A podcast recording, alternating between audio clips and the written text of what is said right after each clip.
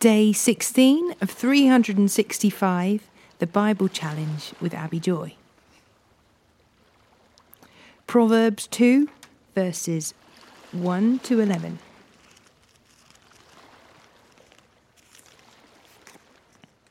My child, listen to what I say and treasure my commands.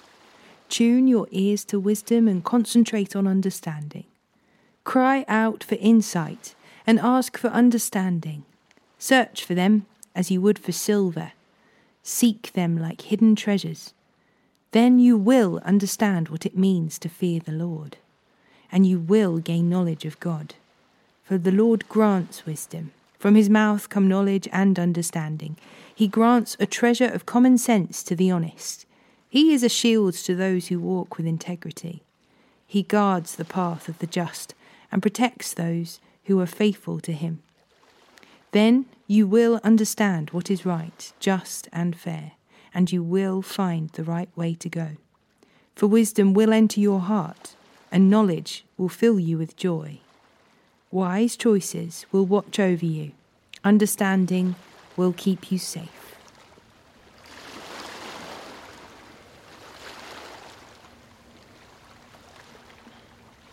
Matthew chapter 12, verses 22 to 45.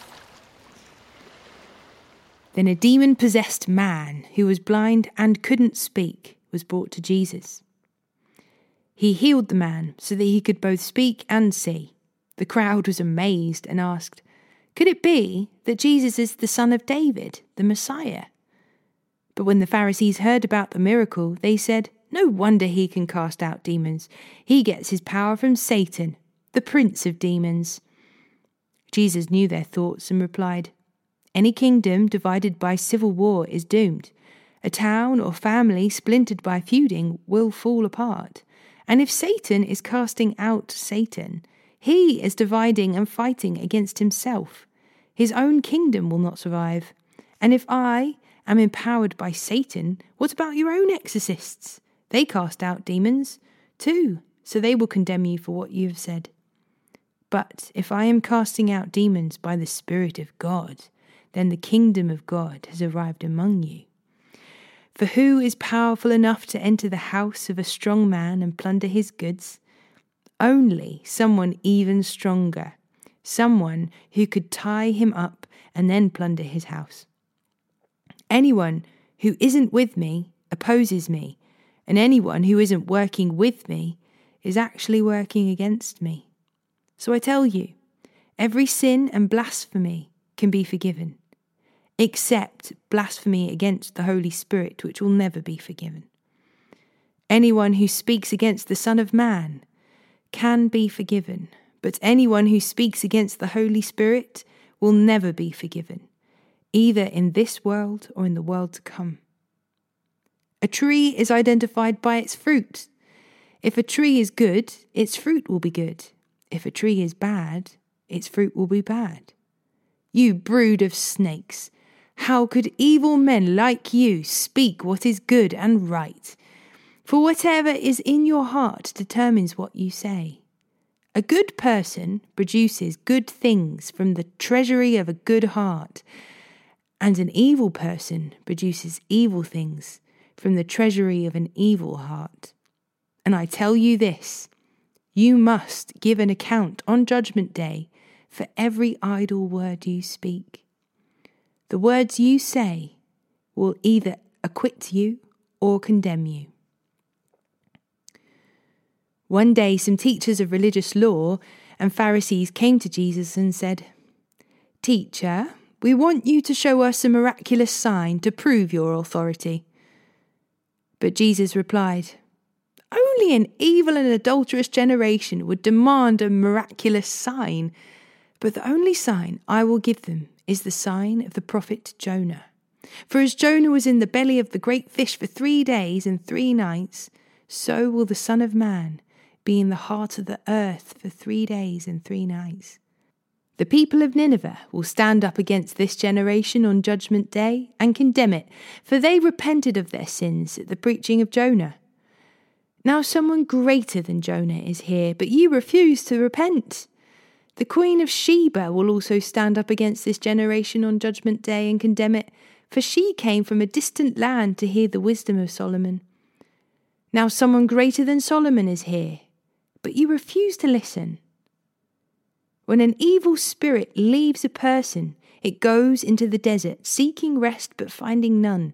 Then it says, I will return to the person I came from. So it returns and finds its former home empty, swept, and in order.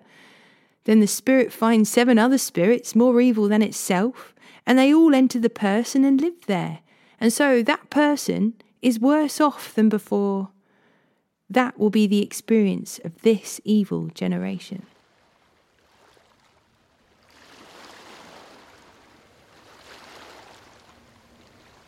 Genesis chapter 32, verse 1 to chapter 33, verse 20. As Jacob started on his way again, angels of God came to meet him. When Jacob saw them, he exclaimed, This is God's camp. So he named the place Mahanaim.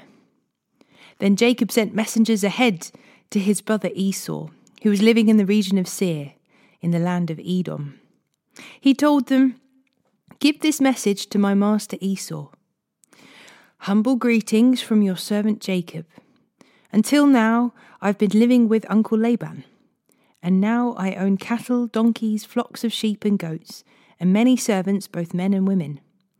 I've sent these messengers to inform my lord of my coming, hoping that you will be friendly to me.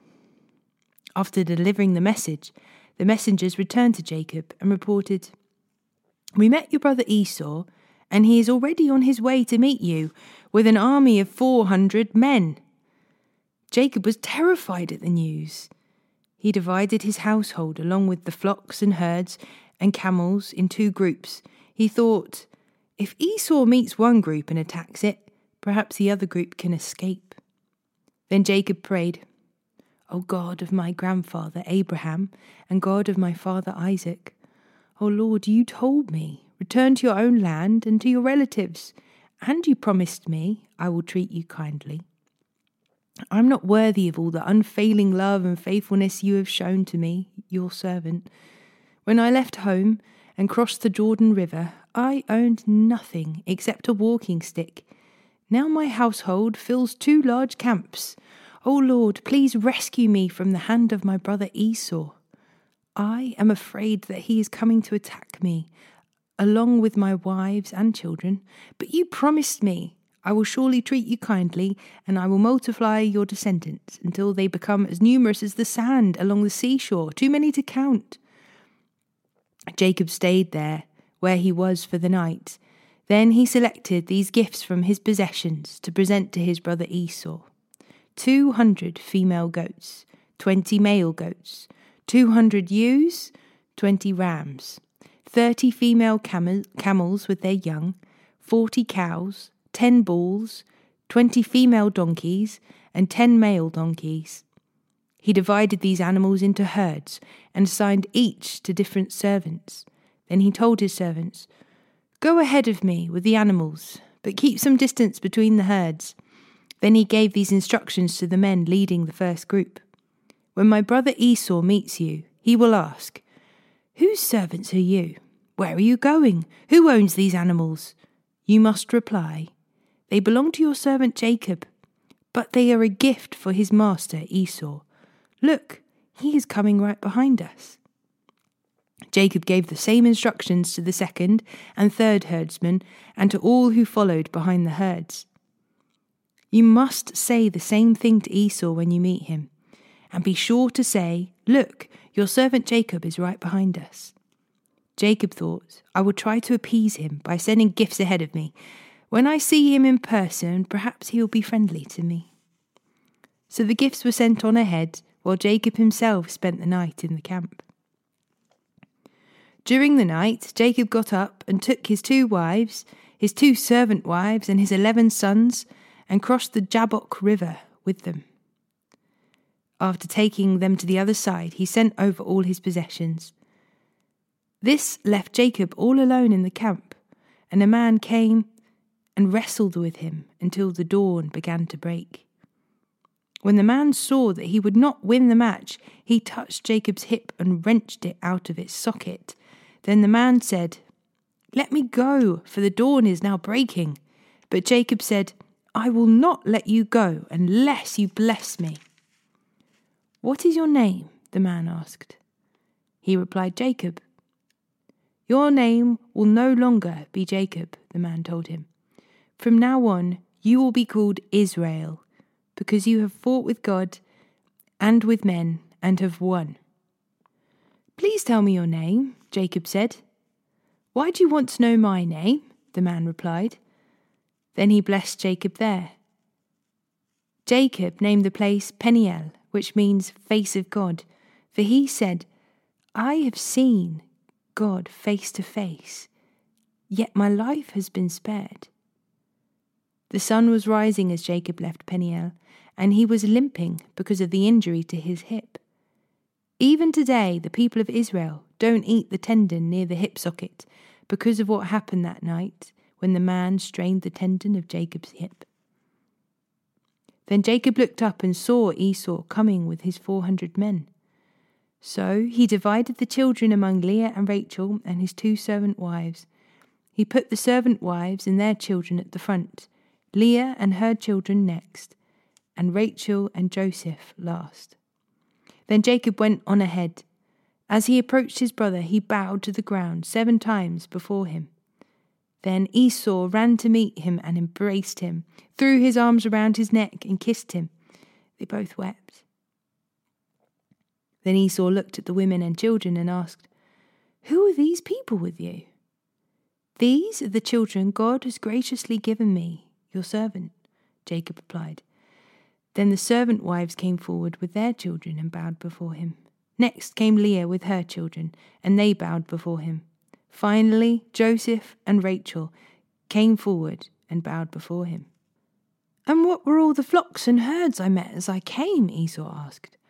Jacob replied, They are a gift, my lord, to ensure your friendship. My brother, I have plenty, Esau answered. Keep what you have for yourself. But Jacob insisted, No, if I have found favour with you, please accept this gift from me. And what a relief it is to see your friendly smile. It's like seeing the face of God. Please take this gift I have brought you, for God has been very gracious to me. I have more than enough. And because Jacob insisted, Esau finally accepted the gift. Well, Esau said, Let's be going. I will lead the way. And Jacob replied, You can see, my lord, that some of the children are very young, and the flocks and herds have their young too. If they are driven too hard, even for one day, all the animals could die. Please, my lord, go ahead of your servant. We will follow slowly, at a pace that is comfortable for the livestock and the children. I will meet you at Seir. All right, Esau said, but at least let me assign some of my men to guide and protect you. Jacob responded, That's not necessary. It's enough that you have received me warmly, my lord. So Esau turned around and started back to Seir the same day. Jacob, on the other hand, travelled on to Succoth. There he built himself a house and made shelters for his livestock. That is why the place was named Succoth, which means shelters. Later, having travelled all the way from Padan Aram, Jacob arrived safely at the town of Shechem in the land of Canaan. There he set up camp outside the town. Jacob bought the plot of land where he camped from the family of Hamor, the father of Shechem, for a hundred pieces of silver, and there he built an altar and named it El Elohe Israel.